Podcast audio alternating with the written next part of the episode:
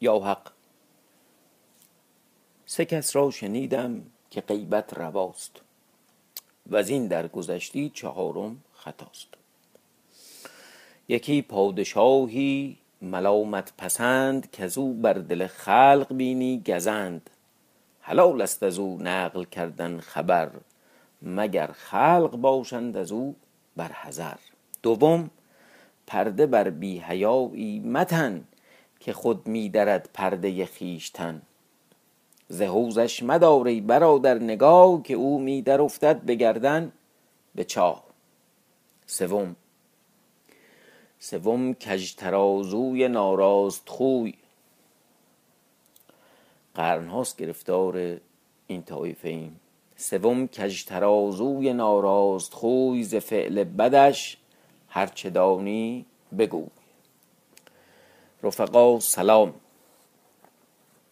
شبتان بخیر. از بد حادثه قضای الهی بر سر جنگجوی قصاب فرود آمد. ناگاه به مشتی که بارک سیاه به خطا بروزد گردنش شکست بیفتاد بمرد.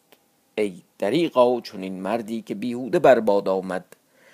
ای روزگار دون ای ایام بی سامان ای جهان بی وفا چه کسی تو که با هیچ کس وفا نمی کنی؟ و از تو جز بد نمی بیند هیچ کس و نخواهد دید. از بیدادی فعل تو آن است که یکی چون جنگجو بپروری به دست سیاهی بازدهی تا او را قهر کند. ناجوان مردا که تو دهری بارک چون او را بدید به دست وی کشته شد دریغ خورد که چنان مردی بر دست وی هلاک شد. از قهر بدان مردان در آمد هر پنج را بکشت. سرهای ایشان ببرد و بیاویخت بیامد سر جنگجو بر کنار نهاد زمانی بگریست و بر خود نفرین کرد. گفت ای ناجوان مردی که منم این چه مکافات بود که من با وی کردم؟ دریغا جنگجوی من برادری بود. کاش که امشب بیرون نیامدی یا چون آمدی مرا بگرفتندی و هلاک کردندی. بهتر بودی از آن که این آزاد مرد به هلاک آمد. زمانی زاری کرد و بگریست. جنگجو را بگذاشت و برفت. چون روز روشن شد غلبه در شهر افتاد که چند کس را کشتند. سیاه چشم بیامد و احوال بدید غمناک شد بفرمود تا ایشان را دفن کردند. به سرای باز آمد آل مفروز را گفت تو را بقا باد جنگجو هلاک شد او را دفن کردیم. آل مفروز بگریست و زاری نمود روز افسون فقان کرد. آل مفروز با روز افسون به تعزیت بنشستند از بهر جنگجو دریغ میخوردند که بر ملا نمی توانستند تعزیت داشتند در سرای سیاه چشم تعزیت می داشتند. هر ساعتی آل مفروز نعره زدی. روز افسون فریاد کردی. آل مفروز می گفتی ای دریغا برادر من جنگجوی من که در غریبی هلاک شد. کاشکی در جایگاهی بودمی که او را تعذیت بتوانستمی داشتن روز افسون می گفت چه بودی اگر بر سر گور وی می توانستمی گریستن ای دریغان مرد با وفا آن روز به تعذیت به سر بردند تا شب درآمد. زمانی از گریه بیاسودند چون شب درآمد آل مفروز را از گریه چشم از گریه چشم خیره شد. سیاهچشم را گفت ای پهلوان امشب بیرون خواهم رفتن که خون برادر خود باز خواهم. که اگر من او را نشایم کس را نشایم. که نیکو برادری بود. سیاهچشم گفت ای پهلوان تو مردی ضعیفی. بارک چنان که دیده ای بر مثال مناره ای پهلوانی عظیم باید که او را قهر کند. حاجت به گفتار نیست. دیدی که چند مرد با وی بر نیامدند. او را به چاره به دست باید آوردن. بنشین تا چاره سازیم. باشد که به دست آید. عالم افروز گفته پهلوان اندیشه مدار که کارهای من به چاره مردی بر نمی آید یزدان بر می آرد بهتر از آن که مرا می باید بسیار از این عظیمتر در دام آوردم.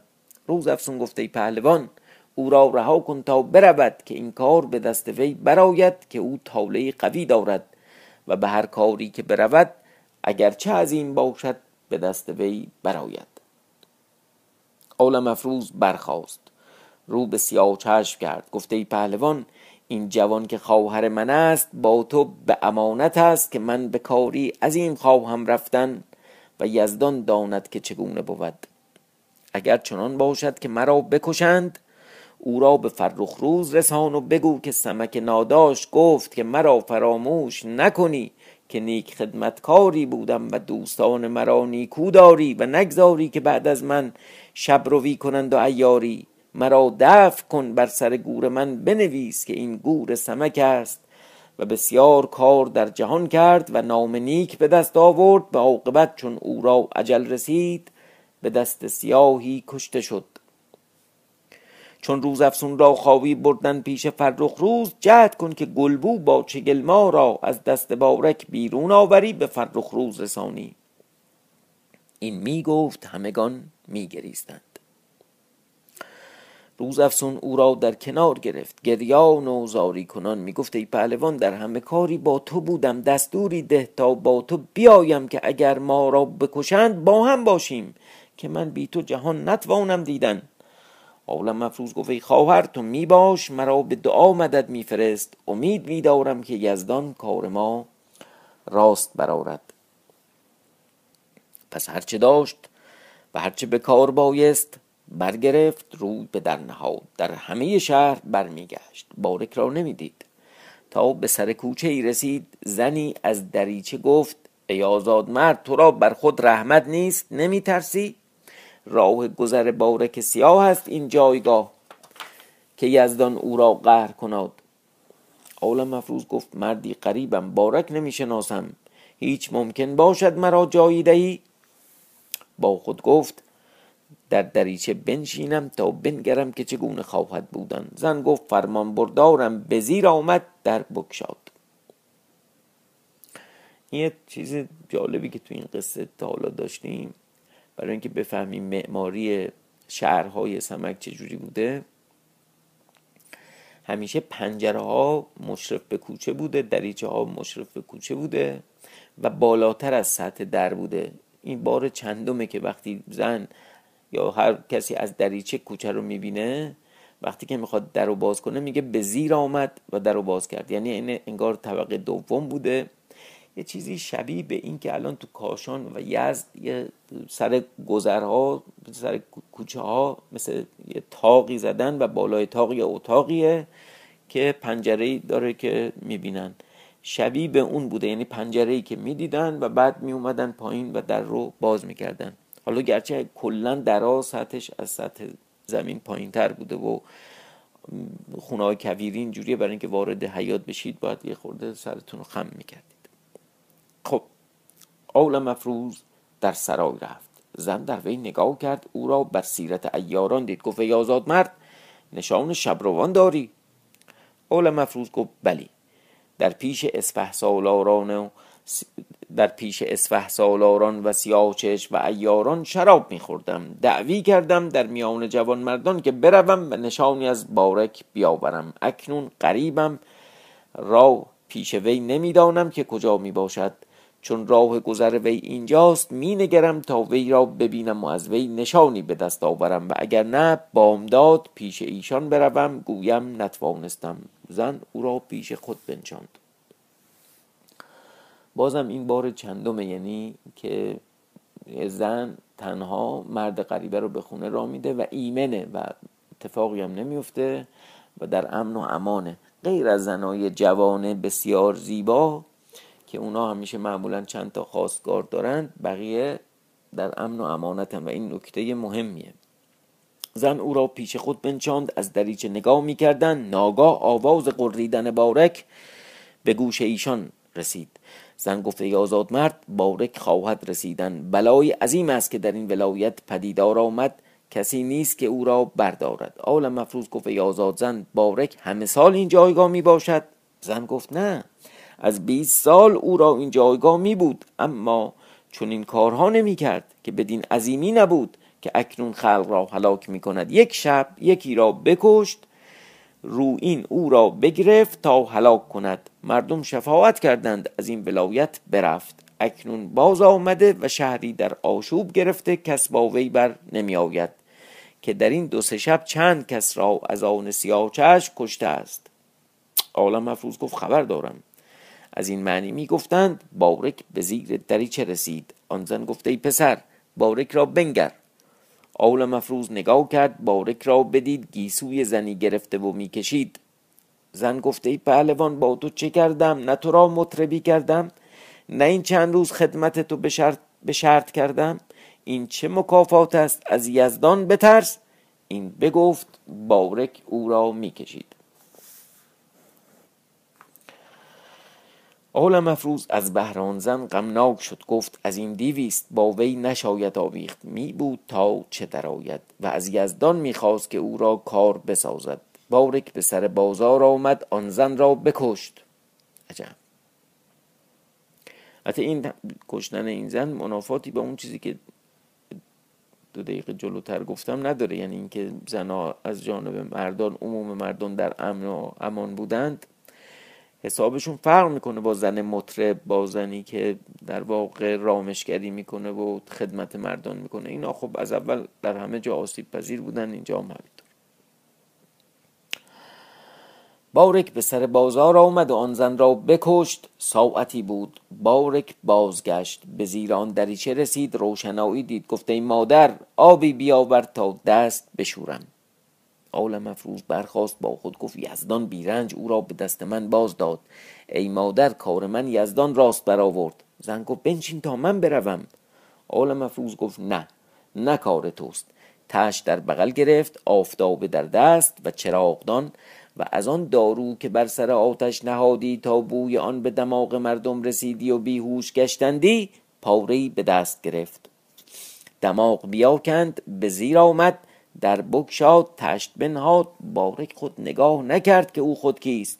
کسی را در دل آمدی که سمک در آن چنان جایگاه به وی می‌رسد؟ دست قضا گریبان بارک بگرفت و پیش سمک آورد. تا نگویی که این چگونه توان بود؟ یزدان هرچه خواهد کند.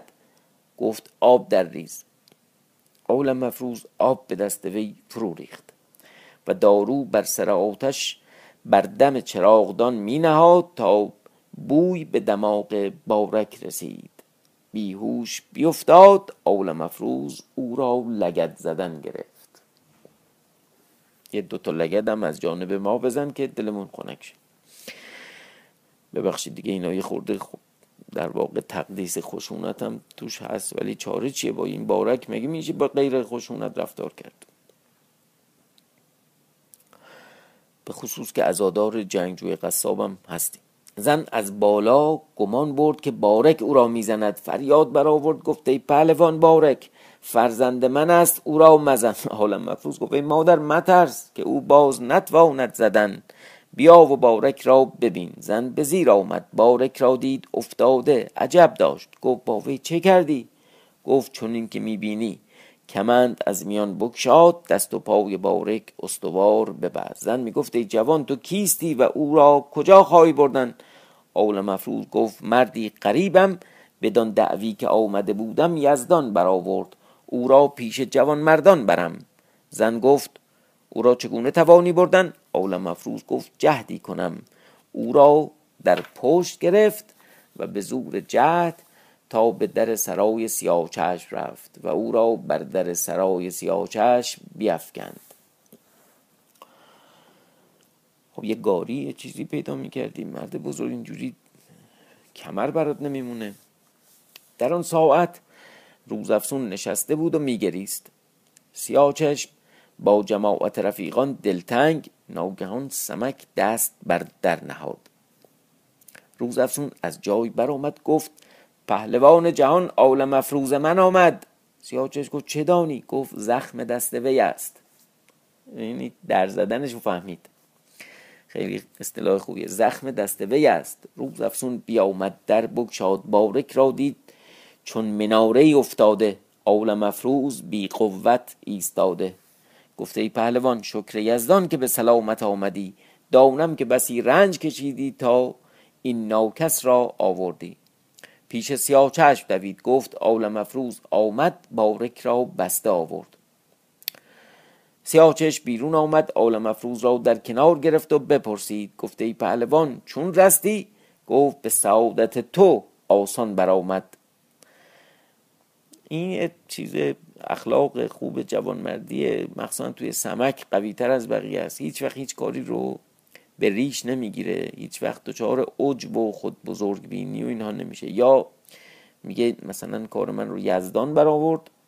یا در برابر یک مقام بالاتر هست میگه به اقبال تو به اقبال شاه به اقبال سیاچش به سعادت تو.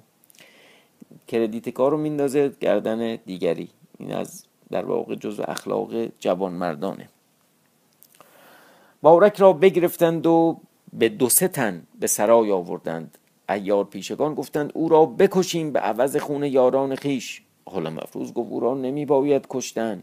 که اگر می بایستی کشتن او را بکشتمی و بدین جایگاه نیاوردمی. بدان آوردم تا از وی باز دانم که گلبو و دیگران کجا اند پس دارویی در دماغ وی افکند تا عطسه آورد و به هوش باز آمد. چشم باز کرد خود را بسته دید. سیاه چشم را دید و عالم مفروز و روزافزون و دیگران را. گفت مرا که آورد.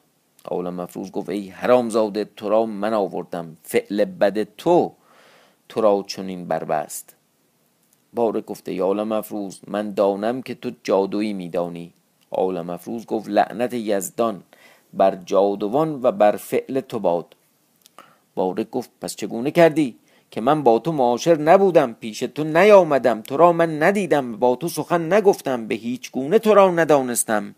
مگر آن که جنگجوی قصاب که به خطا بر دست من کشته شد. گفته ای عالم مفروض کی بدین شهر آمدی؟ چگونه مرا بربستی؟ مرده بودم؟ عالم مفروض گفت ای نامرد ندانستی که فراش بودم تا تو را خون آن زن مطرب گرفت که او را دوش بکشتی. یعنی میگه اونی که داشت آب میریخ رو دست تو.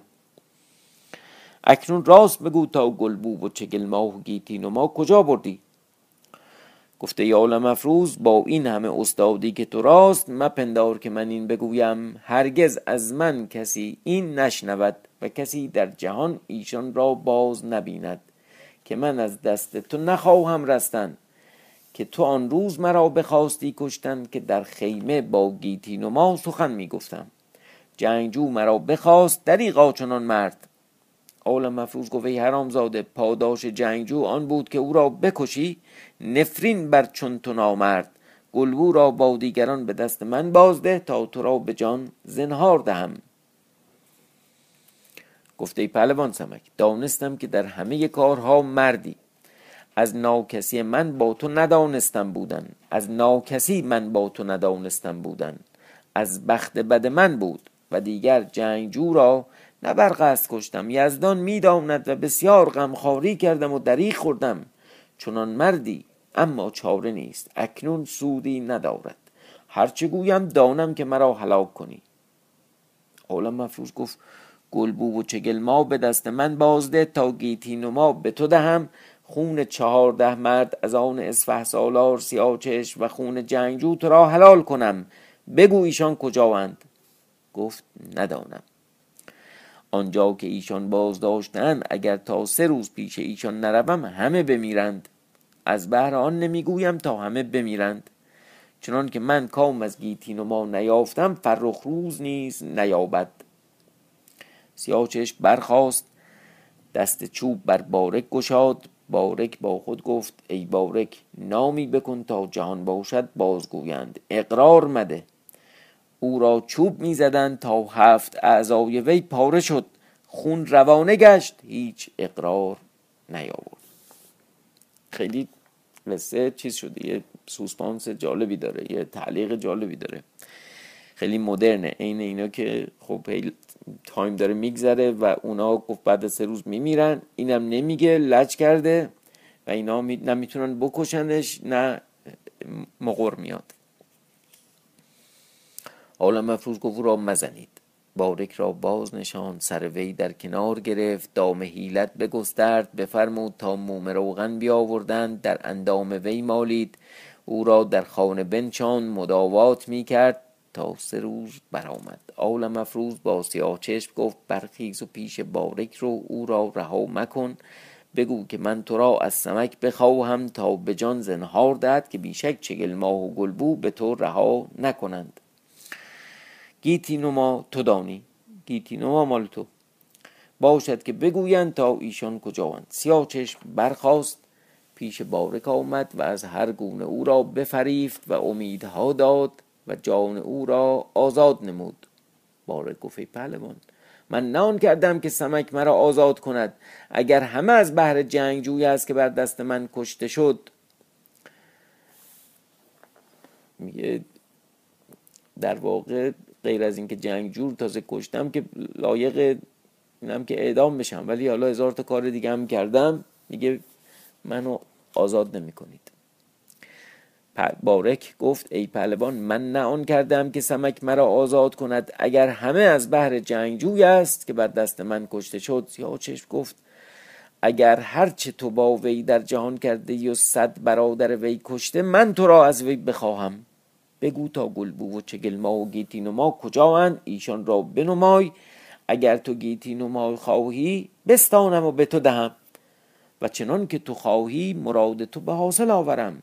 بارک گفت چون نمی‌دانم که ایشان کجا اند چه بگویم؟ سیاچش گفت ای بارک بیش از گیتی نما نمی‌خوای گلبو و چگلما بازده. گلبو و چگلما بازده گیتی نما میدار از داشتن ایشان تو را چه مراد حاصل آید؟ دانم که تو جان خیش دوستتر داری از هزار گلبو و چگلما تو را گیتی نما تمام است که عیش خیش با وی خوش میداری.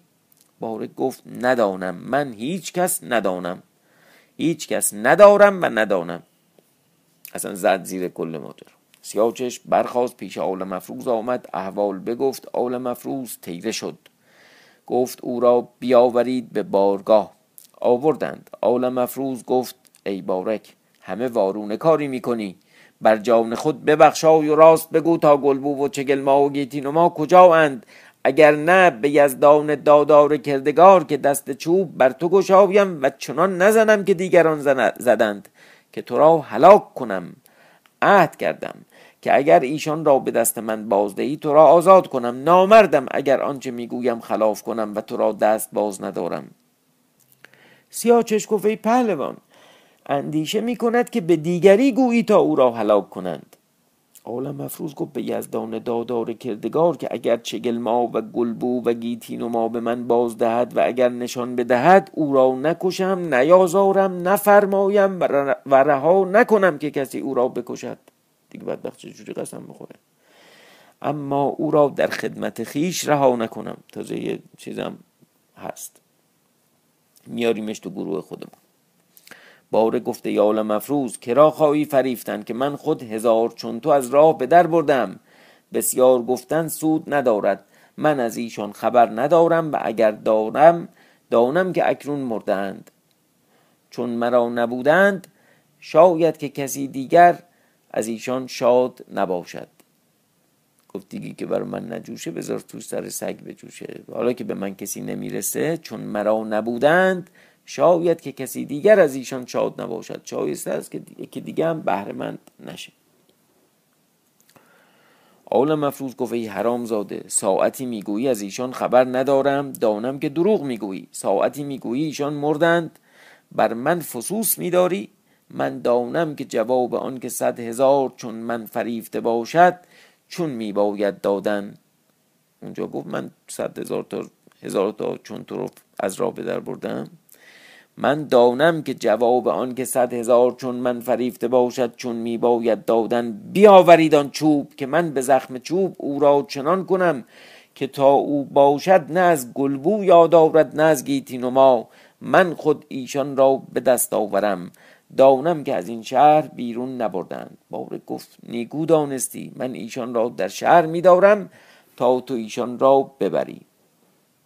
چون به دست آوری بگوی چون دیدی. یه تنه هم زد. اول مفروض گفت ای ناکس تو اکنون مرا میفریبی؟ امید میداری که زنده بمانی؟ چوب آوردند عالم افروز برخاست آستین برپیچید و بارک را در عقابین کشید و چهار میخ بکرد. اول چوب که فرو گذاشت بر میان پشت بارک چنان زد که مهره بشکست. بارک فریاد برآورد دوم بزد و سیم و چهارم. چون چوب به هفت رسید بارک را دم فرو شد. عالم مفروض گفت او را پا بگیرید و بکشید. بارک را از سرای بیرون انداختند. مردمان شهر دانسته بودند که بارک را گرفتند خرمی و نشاط می کردند آن ساعت که او را بر در سرای سیاه مرده بدیدند به یک ساعت او را پاره پاره کردند. چه مردم متمدنی. سیاه با دیگران گفتند اکنون گلبو را با دیگران از کجا به دست آوریم؟ که آن حرامزاده گفت که ایشان را از شهر بیرون بردم. آل مفروض گفت ای پهلوان دروغ وی بخریدی؟ در شهر منادی فرمای زدن سه روز باشد که نشانی پدید آید. تا من در این سه روز کاری می سازم. اگر منادی پیدا نکردند بر اوج فلک باشد یا در تحت سمک من ایشان را به دست آورم. سیاچش منادی فرمود که هر آن کس که از گلبو و چگل ما و گیتین و ما و بارک سیاه ایشان را برده است و بدین شهر آورده نشان آورد. او را مال بسیار دهم یا نشانی از جایگاه بارک بیاورد او را خلعت دهیم که بارک را قهر کردیم. بدین گونه منادی می کردند و اول مفروض در اندیشه تا ایشان را چگونه به دست آورد. والله اعلم. حالا قصه رو اینجا داشته باشید. آمدیم به حدیث روین پهلوان. و پیش جام رفتن و چگونگی احوال ها یادتون باشه اینا این نامه دادن به روین و روین هم جلوتر یه نامه به اون کوتوال قلعه فرستاد که به من بگو خبر چیه بریم به سمت عالم چیز فرخ روز یا چکار باید بکنیم که درست توی همین موقع نامه و وزیر جامشا برسید و این جناب روین پهلوان که تو بعضی جاها اسمش رو نوشته روبین و غلط در واقع تایپی احتمالا و همین رویینه.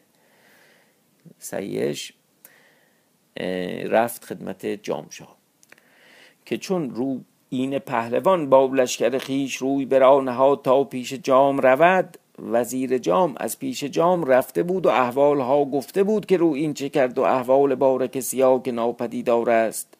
و رویین به خدمت می آید شاه جام در انتظار می بود رو این نزدیک رسید. جام را آگاه کردند که رو این پهلوان آمد. بفرمود تا لشکر استقبال کردند. او را به لشکرگاه آوردند. آن شب بیاسود روز دیگر. جام بارگاه ساخت و رو این به بارگاه آمد خدمت کرد. زمین را نماز برد. آفرین گفت. شاه جام برخاست. او را در کنار گرفت و بپرسید به بالای تخت آورد و بنچاند در حال جلاب آوردند و میوه بخوردند. خان بنهادند. چون از نان خوردن فارغ شدند دست ها بشستند مطربان آواز به سما برآوردند ساقیان شراب در دادند. رو این گفت ای شاه اگرچه بنده و خدمتکار بسیار گله دارم که مرا فرو گذاشتی. هرگز از من یاد نیاری. جام گفت چرا؟ رو این گفت یکی از بهر آن که چون فرخ روز بیامد در آن وقت مور بود. مورچه بود؟ و کاوه و زجاج پیش وی میفرستادی. مرا آگاه نکردی تا به خدمت شاه آمدمی و جواب وی باز دادمی اکنون مار گشت بلکه اجدها شد. مرا آگاه کردی؟ یه چیزی عراقی دارن؟ میگه وقت خاگین کلفته بگید امه بخفته. وقت گریه و زاری برید امه رو بیارید. حالا اینم جناب رو این گفت اینجوری اون موقعی که یارو مور بود و کشتنش کاری نداشت اون زجاج و اینا رو فرستادی حالا که وقت گریه و زاری برید امه رو بیارید. من آوردیم اکنون مار گشت بلکه اجدها شد مرا آگاه کردی. اما به اقبال تو جواب بازدم و دیگر مرا پیغام فرستادی که گیتی نما به تو می‌دهم. آن روز که خواستار وی بودم و آفتاب و ماهتاب وی را ندیده بود و در جهان نام وی نمی‌دانستند به من ندادی. فل جمله نه از بهران که او را عیبی آمد یا کسی به خطایی در وی نگاه کرد. اما به قارت چند نوبت بردند و به عاقبت فرخ روز او را بدید با بسیار نیک و بد. و بسیار کسی دیگر او را دیدند. اکنون بارک سیاه او را برده است. چنان که پدیدار نیست. او را به من دادی. حالا که باید الله دست و پای این اون جمعش کنیم قولشو میدی به من. مبارک مرده آزاد می‌کنی؟ این مثال رو چند صفحه جلوتر هم داشتیم. این تعبیر رو. این همون چیزیه که مثلا روغن ریخته نظر امامزاده می‌کنی؟ مبارک مرده آزاد می‌کنی؟ کسی که پیدا نیست و کسی نمی‌داند که کجاست به من خواهی داد؟ شاد باش. گفتم و با این همه بندم. کمر بندگی بر میان بسته جواب دشمن باز دهم. چنان که پسندیده آید. جام بر وی آفرین کرد. گفته پهلوان از بهران گفتم که بارک سیاه گلبو و چگل ما و گیتین و ما بدان ولایت آورد. گفتم ایشان را به دست آوری آن هر دو به من فرستی گیتین و ما تو را باشد.